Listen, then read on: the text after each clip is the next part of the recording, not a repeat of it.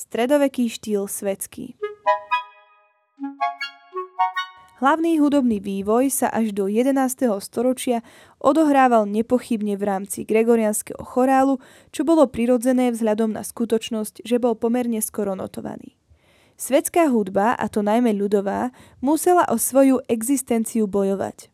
Ľudová hudba, ktorá sa mnohými storočiami tradovala ústnym podaním, neprešla podstatnými zmenami.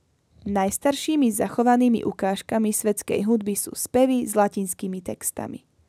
Charakteristickými svetskými piesňami stredoveku sú však už piesne s textami v národných jazykoch. Ranými typmi takýchto piesní boli chanson de geste, v ktorých sa ospevovali činy hrdinov. Najznámejšou je pieseň o Rolandovi, je to národný epos Francúzov. Triedu profesionálnych hudobníkov v 10. storočí predstavovali tzv. žongléry, ktorí putovali z miesta na miesto a boli interpretmi piesní. Žongler v službách, ktorý nechodil z miesta na miesto, sa nazýval minstrel.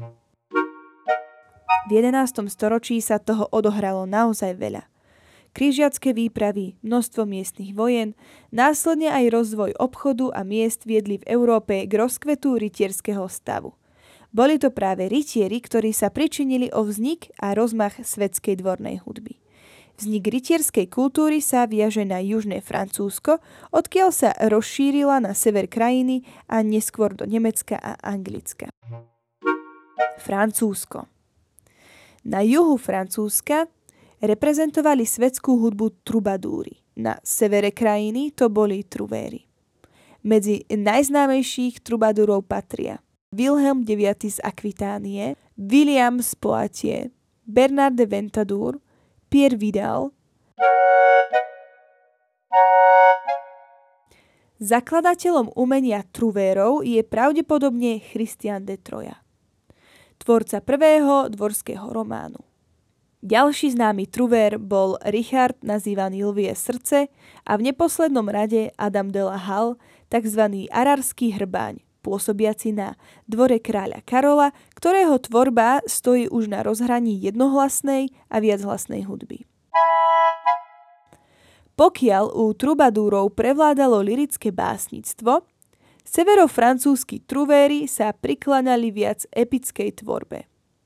Tematika trubadúrskej a truverskej piesne sa zamerala na rytierskú lásku.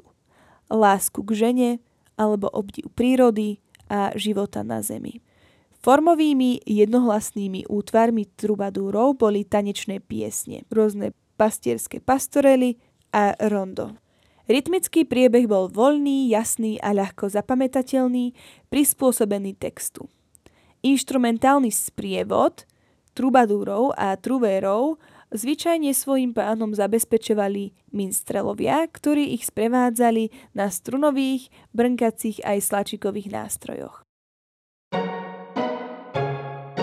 Nemecko. Pohybujeme sa v rozhraní od 10.